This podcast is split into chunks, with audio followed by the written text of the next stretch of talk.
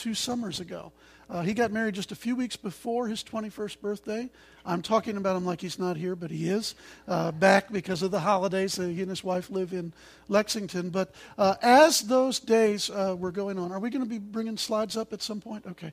As those days were ticking down toward, uh, that's perfect. That's exactly what I wanted. As those days uh, were ticking down uh, toward Joe and Laura's wedding, uh, I was seized with this uh, this real sense of kind of quiet, slow motion panic, not about the details of the wedding. Lars' family and my wife, you know, and certainly not me, had all the details of the wedding uh, going really well. Uh, but here was this young man, twenty years old. He was going to turn twenty-one just a few weeks after they got married. And, and, and you know, I don't know any bigger way to turn somebody loose. I don't know any bigger way than to say, you know, there they are, husband and wife, go on your honeymoon, have a nice life, start your own life. And and in the, the weeks before the wedding, uh, I was really, really concerned with, you know, literally, uh, pardon me, but oh my God, there's so much I haven't told him. You know, here he is fixing to be a, a husband and to, you know, to start his own household with his wife. And there's so much more I need to tell him. Uh, you know, I wish I'd been a better father when I was, you know, when he was nine or eleven or fourteen or eighteen, you know. And here, you know, yikes, he's going to get married. And uh, and I feel a little bit like that now in the household of God uh, with, you know, Adam going to be uh, taking over. And that is that, you know, in my privilege over the last twelve and a half years or so of being the pastor, and in the conversation that we all have had as pastor and as congregation, there's like so much more that I want to tell you all. Right? There's so much more that I still feel like I have to share and to give. And so what I'd like to attempt to do today is, uh, is you know, in one day is give you the download of all the things I forgot to tell you over the last twelve years. You know, what would you do? I mean, we're going to be we're going to be uh, installing Adam next week, so you know the focus of that message ought to be on pastoral leadership and Adam's calling. And you know, so you know, if you only had a few things to say, there's the uh, um, what's it called? Caring. caring bridge dot org, uh, and then uh, Ezra Stanfield. Thank you, guys. Um, but you know, if uh, you know, if if I only had one message left to preach, you know, should I try to cram you know another twenty years worth of pastoral advice into one message? Or you know, can you imagine the challenge of you know, it's not like you know, I'm dying. It's not like final words like that. But if you've only got one more message to be able to really hold forth, you know, what would you talk about? I could talk about, you know, in today's message, the importance of uh, tithing and giving gifts and generosity to the poor. The fact that uh, tithing opens up the storehouse of the heavens to be able to be poured out. What it means to honor the Lord with the first fruits of your flock and of your fields and of your riches. And that uh, it says in Proverbs chapter three to honor the Lord with your wealth. I could, I could talk about that. In fact, I just did, just a tiny little bit. But, but that's not the message. You know, or I could talk about the importance of worship, the importance of worship in the life of every single individual believer as well as in the corporate church. The idea that, you know, us Americans who are so intellectual, our Western European heritage about, well, we have to understand things. I could talk about the importance of throwing yourselves full bore into worship, that in heaven, twenty-four elders who have authority and crowns think nothing of absolutely throwing everything they have down before God, and then after they've thrown everything they have, then they throw themselves down before God. Because it mystifies me that anybody in any kind of spirit of worship, you know, would be able to stand still and just enjoy some coffee and a donut, when in fact what we're doing is we're worshiping the King of Kings, the one who was dead, and behold, he's alive again forevermore. Worship, both corporate and individual, is the guarantee of mental health, to realize that he's worthy and that he is holy and that, you know, we are his creatures, we are his creation, and that we owe him everything. So I could talk about the importance of worship, and I just did, just a little bit. But that's not what I'm going to talk about. I could talk about the importance and the unimaginable, the unimaginable privilege to be able to pray. I don't get it, I, and people way smarter than me, they write big, long books, and the books only prove that they don't get it. How is it that God's creation can pray, and we can we can bombard the, the, the presence of God with our requests and our supplications, and that we hold history in our hands and that we hold our own destiny in our hands, and that prayer is one of the ways in which those things come, come to be. I don't get it. But you know what? Understanding is overrated. I just know that if I have a Father who really loves me, I'm going to talk to him. And even more amazingly, if I have a Father who really loves me, he does listen to me. And then unimaginably still, if I have a Father who really loves me, that he speaks back to me in those places of prayer. I could talk about prayer today, just did, but I'm not gonna. Or I could talk about the incredible blessing and the gift of these words that have been preserved for us. You know, it's a miracle of history that I hold in my hand an entire library of the revelation of God's heart and God's mind. It's not a law book. It's not a rule book.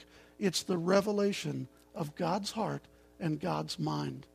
It's a revelation that it was written sixty-six different writings, probably over forty authors, written over fifteen hundred years in languages that we don't speak, and yet it was collected and preserved and delivered to us. And you realize when you walk into the church holding a Bible in your hand, you hold a treasure and a gift from God that believers for the centuries have yearned to be able to do.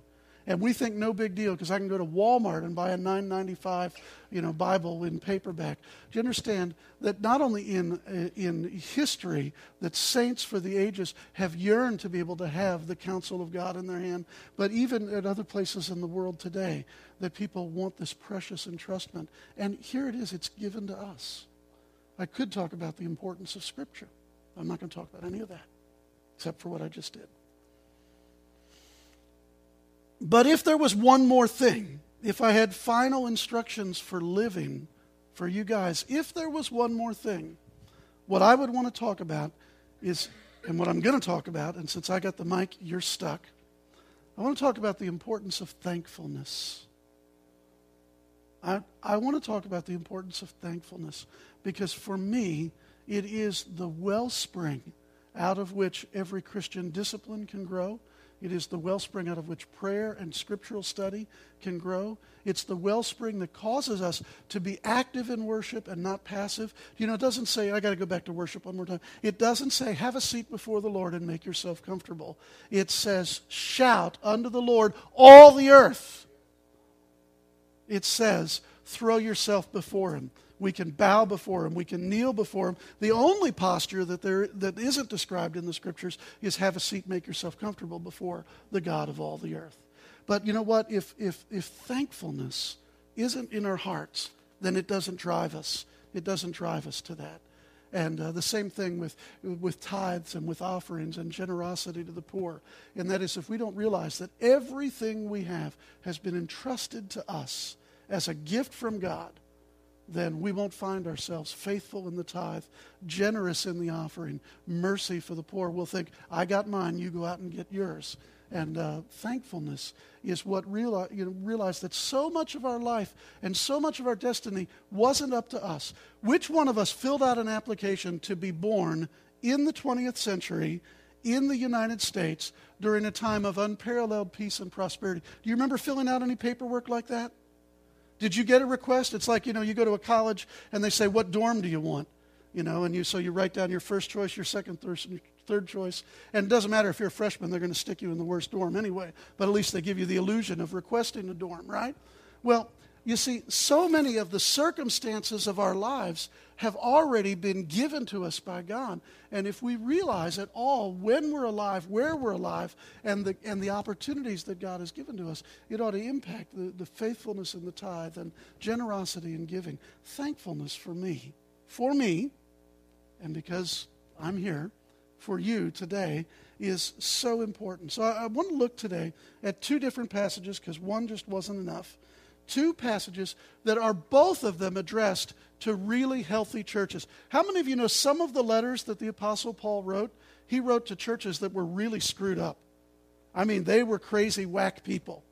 But that some of the letters that he wrote, he wrote to churches that were healthy and that were vibrant and that were doing well.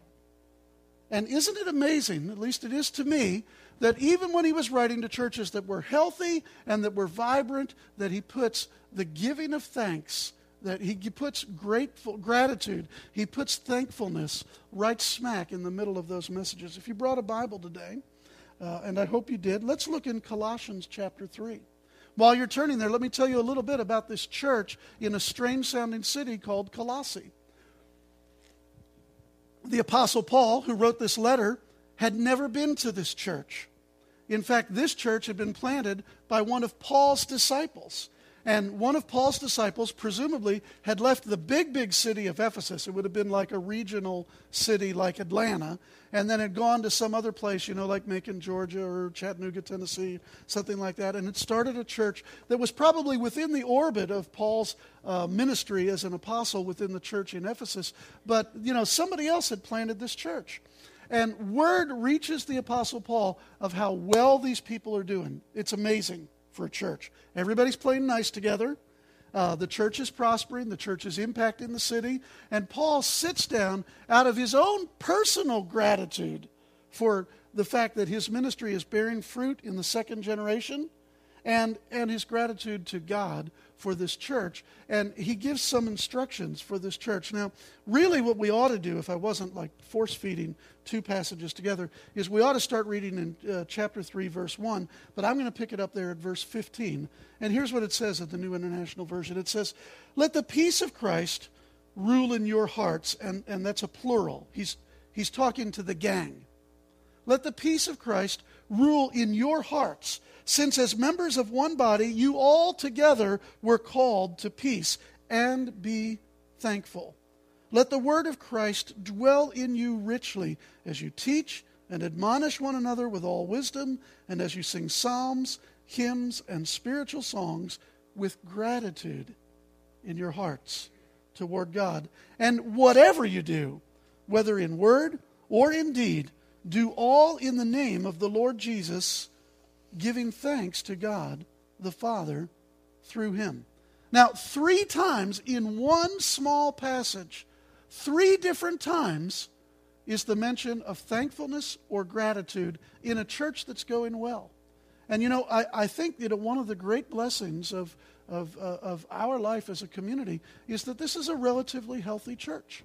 I mean, we, um, uh, we, you know, we're all humans. We all make mistakes. But this is a church that we have been blessed with continuity and leadership. We've been blessed in, as I said, especially here in these holiday times, uh, a real core group of people uh, that have been faithful to this church over many, many years. What an incredible privilege. Do you know, over the twelve, twelve and a half years that I've been the pastor, do you know that uh, I sit with other pastors, we have meals together, and many of those things devolve into gripe sessions where the pastors complain about the people in their church. I'm here today, I'm literally here today to tell you that when I sit with other pastors, I don't have a single complaint about this church. Are there things that we could do better or more, or could we all grow spiritually? Yeah, yeah, yeah, yeah, yeah. But I'm telling you, uh, I, I, I, I sadly report to you that many pastors complain about the conditions of their church. And, uh, and this church is and will continue to be a tremendous blessing within this own community of faith as well as within the larger community. So three times in this one passage to a healthy church, Paul underscores the importance of thankfulness. And I'm just going to I'm going to try to draw a few lines and then encourage you to maybe read the whole chapter at your leisure uh, later. But he says, "Let the peace of Christ," verse fifteen, "rule in your hearts, since as members of one body you were called to peace." And then as its own sentence, "and be thankful." I think part of what the Holy Spirit was inspiring Paul as he dictated this letter is there is a real connection between peace and thankfulness. All right? How many of you would like to experience the peace of God in your life all the darn time? All hands go up here. Should. There's a connection between experiencing the peace of God And, and being thankful to God. I would go so far as to say that a heart that is not turned towards God in thankfulness is a heart that does not remain in peace for very long. There's a connection between peace and thankfulness. Do you realize that, you know, if uh, if we look down the street and our neighbor just got a fifty-two inch uh, liquid plasma television, and they've got the satellite and the and the high def and all of that, and we cause that to get under our skins, and we're and we're jealous of somebody else's prosperity, do you realize that there's no peace in our own home? It's really hard to be satisfied with only our forty-two inch liquid plasma L C D television that only gets a few H D stations. You understand, if we are thankful, we will experience the peace of God. Now, that's not only true in consumerism, that's true in family life. You know, you can look around in other families and go, oh, their kids are perfect and my kids are less than perfect. I'm, it's fictional, you understand. Um, uh, you know, you can look at other families and go, you know, they seem, you know, their marriage seems to be going on and it's so great, and, you know, and everything seems to be a struggle in our marriage. You can look around and say, you know, you know, this family's got it going on. Why not ours, Lord? And you understand that most of our grumbling is only done in two places: with our very closest friends, or before God. Those, that's usually the only places where we do the grumbling, is with our very closest friends or before God. And if I'm not careful in my prayer times, my prayer times can become nothing more than a gripe session before the Almighty. Thank goodness he can multitask, because he can probably just let those gripes build up. He says, I've heard them all before, I'll come back to them later. And then he goes over and blesses somebody else. Then he comes back and goes, okay, the same usual gripes. Peace comes from a thankful heart. Peace comes from a thankful heart. The next thing that he says here in this passage is he talks about, um, uh, look with me at verse sixteen, let the word of Christ dwell in you richly as you teach and admonish one another with wisdom, as you sing psalms, hymns, and spiritual songs with gratitude in your heart before the Lord. There's teaching, there's admonition, there's worship, there's singing. Uh, with the Psalms, there's even some degree of reflection. Do you understand that every spiritual discipline that we have should be suffused with thankfulness? You can discipline yourself to memorize Scripture and then use the Scripture to gripe to God. You can discipline yourself uh, to, uh, to meditate on the Psalms and to have wisdom and insight and still be grumpy before God. You understand? The spiritual disciplines of memorizing Scripture, of prayer, of receiving instruction or instructing others, admonishing people, which really that word probably means is closer to coaching other people. You can go through all of the steps of what it takes to be a disciple and do the disciplines of spirituality, but they need to be infused with thankfulness for them to produce peaceable fruit. Elsewhere, it's not in one of Paul's letters, but it says, the seed whose fruit is righteousness is sown in peace by those who make peace. And that seed there he's talking about is, is the spiritual disciplines. The spiritual disciplines in any church, you know, if uh, if you've got a great relationship with Labrisco or with, with somebody else in the church or with Adam, and you feel like, you know, this person's really mentoring me, it doesn't matter if you're doing the steps and you're doing the work. If you're not filled with gratitude, then part of the seed has got a bad, bad part of the D N A. Spiritual disciplines apart from gratitude, spiritual disciplines apart from thankfulness, only produce really mature, judgmental people. Who here wants to be a really mature, excellent person in judgment? Only Eric. And his wife's over there pulling his hand down. Right? And then finally, in this last part of the passage, verse seventeen, and whatever you do, whether in word or deed, do it all in the name of the Lord Jesus, giving thanks to God the Father through him. In whatever you do, give thanks. And you're beginning to think, yeah, but uh, I'm in, stuck in a go-nowhere job. Or I don't have a job at all. Or I've had three jobs, and through no uh, fault of my own, I got laid off because times were economically hard. I got another job, and then they had a round of layoffs. And it's like I'm always at the bottom rung of the ladder. And, you know, whatever you do, it's like I just can't seem to get my foot on the ladder. Whatever you do, do it with all of your heart unto the Lord, and do it giving thanks to God through the Lord Jesus Christ. See, this takes it out of just spiritual disciplines. This takes it out of just uh, church-related stuff. It means that, you know, if I'm, as Eric is, a graphic artist, You know, are there days you don't want to go into the office? I mean, you know, it's probably a nice office and all, but there's some days where we'd rather go fishing or snowboarding or something, right? You know, no matter what it is that I do, if I'm a student, if I'm a teacher, if I'm a day laborer, or if I'm a business owner, I got news for you. You know, you know, people that take the risk and are business owners, their days, they don't want to go into the office either. But whatever you do, do it with all of your heart unto the Lord, giving thanks. And he's writing this to healthy people. So as healthy people, this is something that we need to be reminded of. And I could I could give you personal testimony after personal testimony that if I just take a moment, and I'm talking about my testimonies, that if I just take a moment and I begin to thank God for his blessings, how much my work, my family life, my uh, my community, how much those things change. You know, it takes zero prophetic insight to find fault, because we live in a culture that is a critical culture. I mean, even in school, what are we taught to do in English papers? Compare and contrast. You understand, compare and contrast doesn't fly in the kingdom of God. Focusing on Jesus with a grateful heart is what flies in the kingdom of God.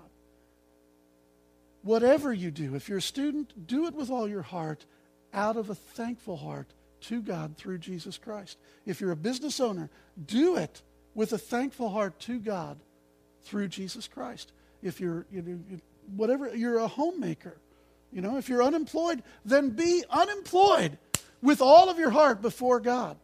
That could literally mean, Lord, I know you have something good for me. I am grateful for what is coming, and I will not rest until I find that thing that you have for me. And I've, I've counseled many a person over these many years to say, if you don't have a job, make it your full-time job to go find a job.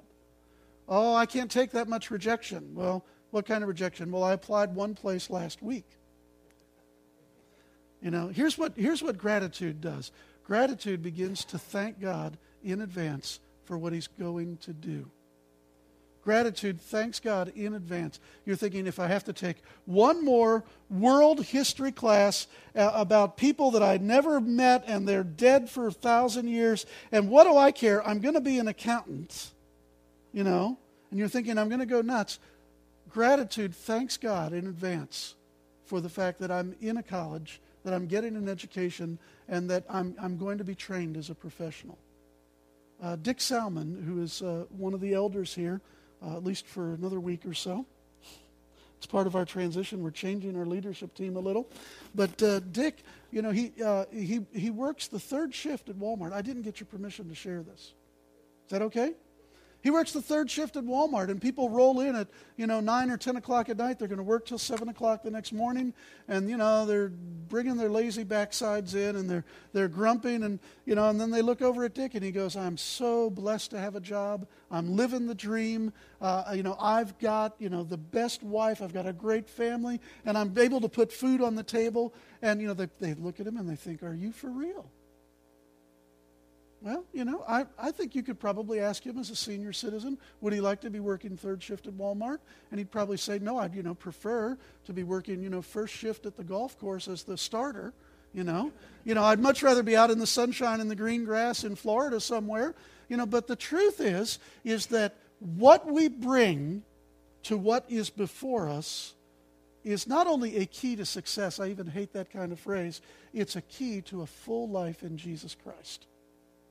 Whatever you do, do it as unto the Lord, giving thanks to God through Jesus Christ.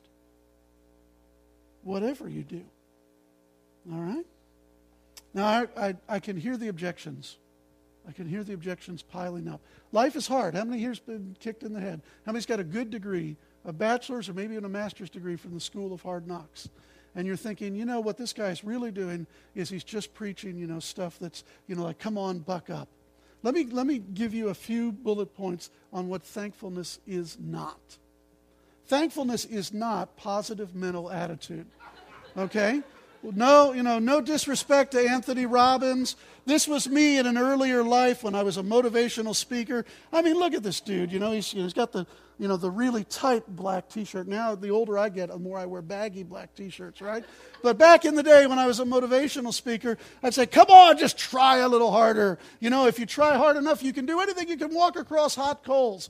Thankfulness is not a positive mental attitude as the world counts positive mental attitude. You know, I, I really liked Ronald Reagan, but, you know, sometimes it was a little bit much. Some, he told this story once that a boy for Christmas got a pile of, of horse manure. And he said, that little boy, you know, this sounds exactly like Ronald Reagan. He said, that little boy grabbed a shovel and started digging into the horse manure. And somebody said, why are you doing that? And he goes, with all this manure around, there must be a pony in there somewhere. You know, that's not what godly thankfulness is about. Okay, that's not godly gratitude. That's, you know, trying to do the Dale Carnegie thing. And, you know, there's a certain degree of wisdom where God's wisdom, even if applied apart from God's word, can take you, you know, kind of far, right? But I am not talking about the power of positive thinking, nor am I talking about ignoring the facts that might be before us. If you're out of a job, if you have a wayward child, if you're facing uh, an illness, somebody's giving you a diagnosis of the big C, you know, you can't ignore the facts. How you doing? Oh, I'm great today, brother. You know, isn't God doing good? Now, I'm all for a positive confession. Back in the in the day, in the late sixties and the early seventies, there was a guy named Merlin, or Merlin Carruthers, I think, uh, certainly Carruthers. Merlin might have been his first name, and he talked about the power of praise. You know, but true spirituality does not ignore the facts as they are. Who's the father of all faith, according to the Scripture? Mm-hmm. Abraham, right? Abraham received a promise from God at age seventy-five that he would bear a child. And five years goes by, ten years go by, nothing's happened, and, you know, he propagates a child on a, on a slave girl and says, well, you know, we'll just take this child as our own. And God visits him again and goes, no, I promise you I'm going to get, give you a child. And in Romans, in chapter four, here's what it says. It says, Abraham faced the fact that his body was as good as dead, and yet did not waver in unbelief. Do you understand?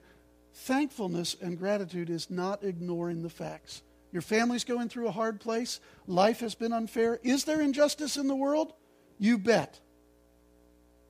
But it's not ignoring the facts. It's realizing that we have a destiny that is incomparable.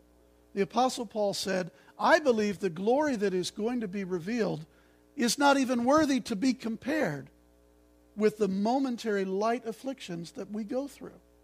This was a guy who had been beaten thirty-nine times, five times. This was a guy who had been shipwrecked three times, and that's before the shipwreck that's recorded in the book of Acts. This is a guy who said, I'm in danger when I'm in the city, but I'm in danger when I'm in the country. I'm in danger from the people who like me, and I'm in danger from the people who don't like me. And he said, the glory that's going to be revealed is not even worthy to be compared to the momentary light affliction. Who here has gotten beaten thirty-nine times, even once? And he called it momentary light affliction. But he, you notice he counted it. He said, well, that's the fifth time that happened. That's the third shipwreck I've been through. You know, there is injustice in the world. There are uh, cheaters, and there are, you know, swindlers out there on the business side of things. Uh, there, uh, there is disappointment far more than, than I or my family has ever experienced. Other people have experienced disappointment that is at a depth that uh, that I don't have any personal experience with. Having a grateful heart is not ignoring the facts. Having a grateful heart is to stay steadfastly focused on the grace of God. And then finally, thankfulness is not spontaneous, at least at first. Because see, I know what some people are thinking. I'm just not that kind of guy. You know, there's optimists and then there are realists, right? You know? Oh, you know, some people, they just wake up happy and they clearly are delusional and not connected to reality in any way. Because the only sober assessment is to be a pessimist. Except I'm not a pessimist, I'm just a realist. Right? And so people like that, don't show me your hands if it's you, because I'll just irritate you even more. People like that say, well, I'm just not spontaneously thankful. That's not who I am. First of all, I'd like to suggest that God would like you to become the kind of person who is spontaneously thankful. And secondly, ha- developing a thankful heart is not because all of a sudden I feel thankful thoughts or feelings, and then it just bubbles up. Oh, I can't help myself. I feel so good. That's not it. It's to rehearse the goodness of God in the land of the living and to take the promises of God as more real than the reality that I'm going through, and to do the math and to do the discipline of turning my attention away from what God is not doing and onto what God is doing. You know, there, there are people, when you pray for them for healing, and, you know, they say, I can't lift my shoulder, you know, at all. It doesn't move. And then you pray for them, and they can move it up this far, and they go, you know what they say? They say, nope, still not healed. I'm, I'm serious. And you go, well, you know, wouldn't it be better to focus on what God is doing than what God is not doing? And true gratitude, true thankfulness is the sober judgment and assessment of a rational mind that then turns to God.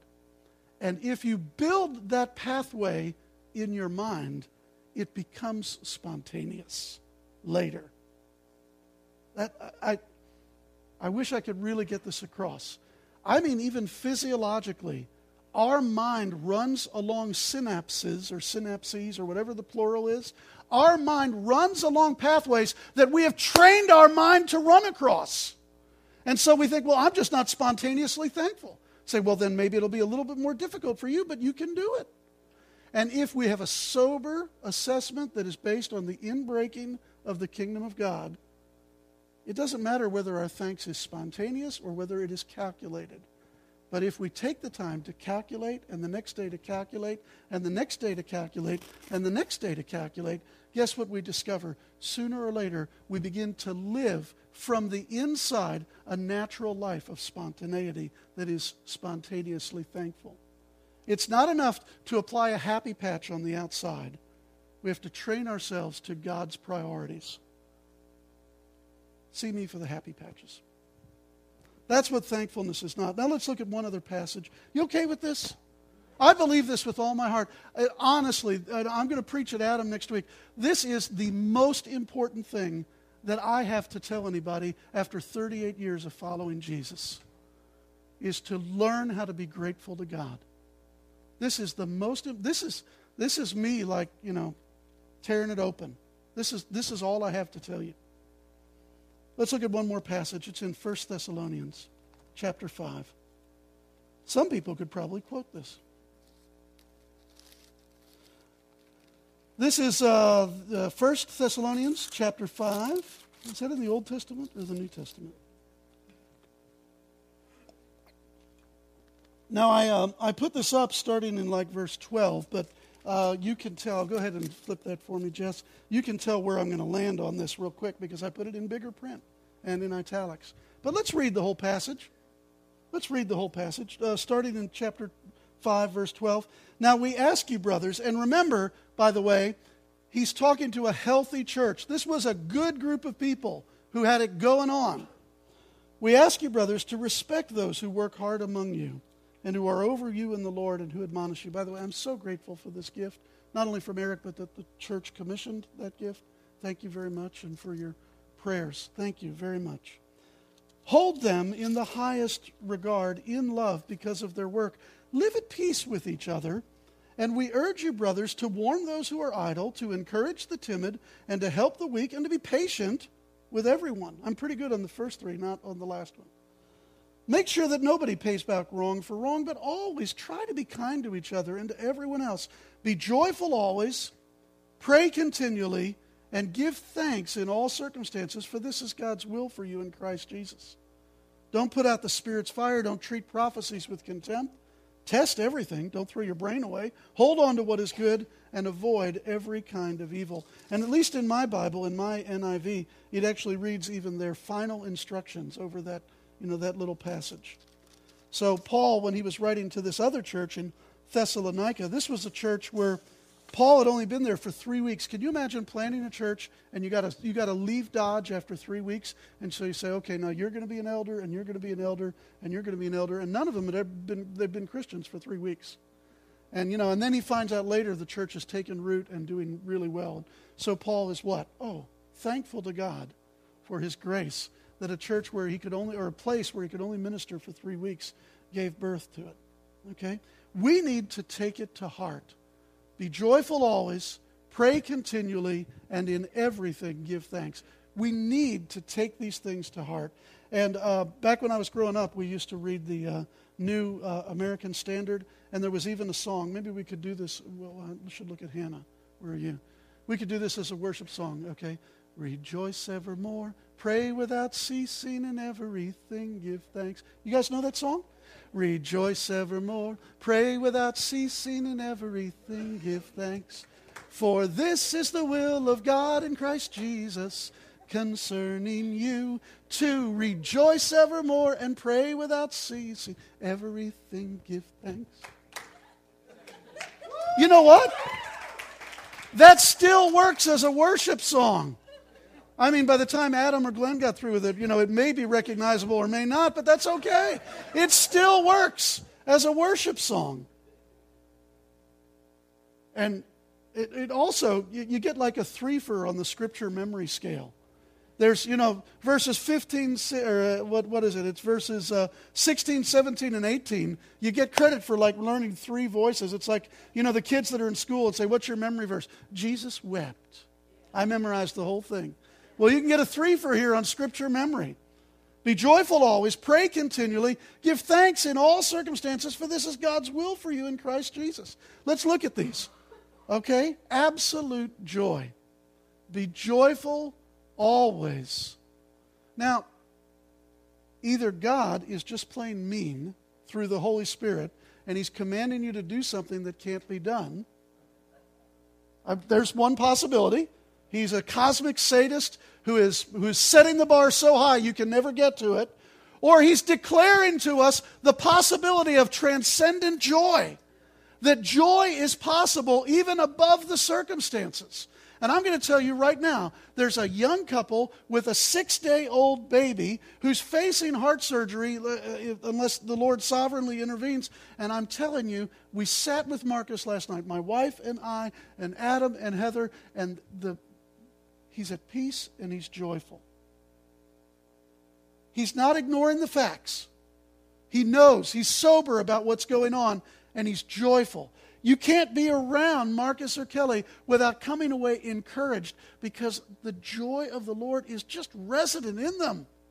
And we're talking about a first baby facing the potential of death. We trust God that that won't happen.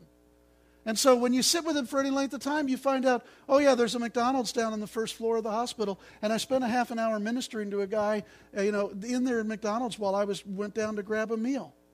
His baby's upstairs fighting for its life, and he's ministering to somebody in McDonald's. We sat last night, because you can only go in two people at a time around the baby, and, and the nurses were changing shifts, and every single nurse that walked by, he called them by name, and he smiled at them, and he spoke to them. They've been there two days, and he's got his mission field. And he lives in the peace of God and in the joy of the Lord. Now you understand, there's a time for everything, a time time for tears and a time for celebration. And there's a time, you know, you know, to you know, well, whatever. You understand, he's he's he's not delusional, but he understands and he lives the joy of the Lord. How many of you, that's why he's our announcement guy. Don't you want to put a happy guy up to do the announcements? You don't want Eeyore doing the announcements. Well, we're gonna have midnight oil. Marcus gets up here and he says, hello, saints of Campbellsville, how you doing? It's not a put-on. And who was the genius that made him the announcement? Oh, that was me. Okay. Right. Rejoice evermore, or in the N I V, be joyful always, pray continually. Do you notice where prayer fits here? Do you notice where prayer fits here? It's in between transcendent joy and enduring thanksgiving. Where does prayer fit? This is, it's a prayer sandwich, but this is where the meat of prayer is. It's between transcendent joy and thankfulness that goes on and on and on. How many of you, how many of you, don't show me your hands, have worn out the Almighty complaining about your situation? Now, he's loving and he's patient, and he really does want to know what you what you have to say. But the place of continual prayer is nestled securely between joy and thanksgiving. You know, again, we've quoted Bill Johnson once from Bethel Church. Let's quote him again. He stands up and he says, I have good news today. God is in a good mood. You know, that's a pretty good place from which to start prayer. God's in a good mood. How is it that you can pray continuously? Well, you know, I'd like to suggest a few. There are gifts of the Holy Spirit that allow us to like have a gyroscope spinning within us to, to pray in, a, in an unknown tongue, in a heavenly language. Do you, I've just got to tell you again that when it comes time for me to rev up my thankfulness, I pray in the Holy Spirit. I don't even know what I'm saying. I don't even know what's going on, but I'm telling you that after fifteen or twenty minutes of praying in the Holy Spirit, I've got a twenty-minute drive to Lebanon, I'm just going to pray in the Spirit. And when I get to Lebanon, something has changed in me, and my brain's been totally disconnected. Well, most people would say that happens all the time. But I pray in the Holy Spirit, and something happens. Also, we can live a life of continual prayer. Eric and uh, Adam and I were talking about this uh, driving home. How many of you know that your job is not an impediment to prayer? You don't understand. I work on a factory line, and I take this off, and I put this on. And I take this off, and I put this on. Fine, you can pray while you're doing the job. You don't understand. I got screaming kids, and I have to wash dishes, and I change diapers. How many of you know you can pray, you should pray, in those situations? We have a woman in our congregation, Ann Tucker, who has raised half of the county over the last thirty years. I'm telling you, she's a woman who knows how to cry out to God. And, you know, I go in to drop something off at Ann's house, and I go nuts after forty-five seconds, and she's just as level as can be. You work on the line, pray. You raise your children and other people's children, pray. You know, there are times when you have to apply your mind to something, you know, carry the one, divide by four, whatever's involved. You know, as soon as you're done with that, pray. Pray continuously. Rejoice evermore, N A S. Pray without ceasing. In fact, offer your work to God, this goes back to the other passage, as a prayer. You know, you think, man, I gotta, I've got to focus on what I'm doing because I'm a, I'm a bricklayer, and if I don't focus on what I'm doing, this thing's going to be out of plumb, and the wall's going to fall over. When you finish, when you finish, step back and say, this is my prayer to you today, Jesus. And then if you want to pray some more, go home and pray a while. I mean, I'm okay for twenty-four seven prayer, but I also realize that everything we do, take the first passage that we looked at, everything we do is an acceptable offering to God in prayer. Everything. I'm coming off angry about that, but I don't want to. I'm just saying prayer is a whole lot more than just getting the Holy Ghost sillies and dancing in the corner. And I'm all for the Holy Ghost sillies. Okay? Rejoice evermore. Pray without ceasing. In everything give thanks. Oh, come on. In everything? In everything, give thanks. I mean, again, either God is a cosmic, you know, sadist, or he's pointing to the possibility that there are there are ways to give him thanks in all things. I'm going to give you a really old uh, illustration. In fact, it's so old it'll sound new to some of you. There was a young woman who lived in Belgium who used to hide Jewish people from the Nazis until the day that the S S broke in and took her and her older sister and her father and put them in a concentration camp, even though they weren't Jewish.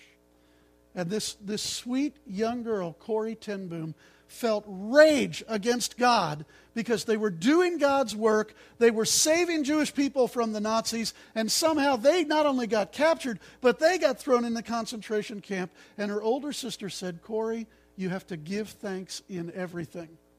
And part of her situation in that concentration camp was learning what it meant to give thanks to everything. And she was particularly creeped out by lice.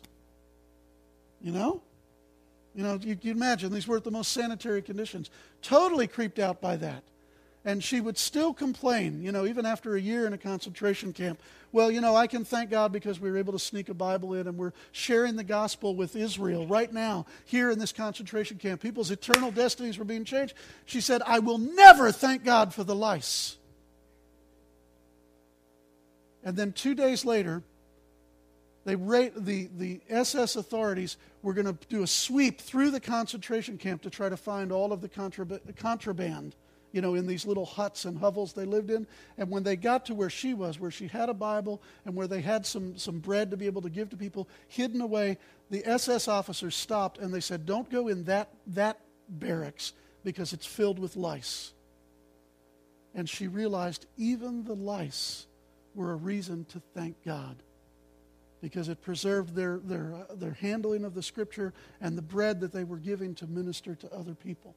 And she realized, even thank God for the lice. In everything, give thanks. It is a discipline that becomes spontaneous when you meet with the Holy Spirit, of giving thanks in everything. You facing hard times? There's a discipline of giving thanks in everything. I mean, don't be an idiot. Don't go, oh, I'm just so happy I have cancer. It's not from God. He didn't give it to you. He doesn't want you to have it. But even in the treatment of cancer, we can find reasons for giving thanks. I'm unemployed. Oh, I'm so happy that I'm on food stamps. You know, no, I mean, I'm not talking about that kind of silliness. I am talking about the kind of thing that says, I am grateful because my God will provide for me. In everything, give thanks. And if all of that isn't enough, you just fall back to simple obedience, because this is the will of God for you in Christ Jesus. Are you facing really important decisions in your life? Who should I marry? Where should I go to work? What town should I live in? Oh, if I only knew the will of God. I know the will of God for you. Rejoice evermore, pray without ceasing, in everything give thanks. If you came to the Vineyard today to find out what is God's will for my life, I'll give you God's will for your life. Rejoice evermore, pray without ceasing, in everything give thanks. This is the will of God for you in Christ Jesus. There is a kingdom breakthrough for people who can come into a thankful relationship with God. There's a kingdom breakthrough for people who come into a thankful relationship with God. So, I'm not dying. I'm not going away. I'm, uh, the, you know, other than my wife and my children, this is what I'm all about. But in the last message where I get to speak to the congregation, I'm saying that from August of nineteen seventy to December of two thousand eight, thirty-eight some years of walking with the Lord Jesus Christ, if there's one thing He's taught me, it's to be thankful. It's to be thankful. I've screwed up a lot of things. I've made a lot of dumb decisions. There's a lot of, you know, throws I'd like to have back. You know, it's like when your quarterback throws an interception, and you wish you had, wish you had a string on the thing to be able to pull it back. Done a lot of stupid things. But if He's taught me one thing, it's to be thankful. It's to be thankful. And do you understand that a that one thankful person can be written off as an anomaly? Did you know that? Oh, he's just delusional. A whole community of thankful people becomes a testimony in the community where you are planted. Oh, I met this one guy. He works at the, uh, at the Walmart on third shift. He's a little crazy. He's really, really thankful. Yeah, where does he go to church? He goes to church at the Vineyard.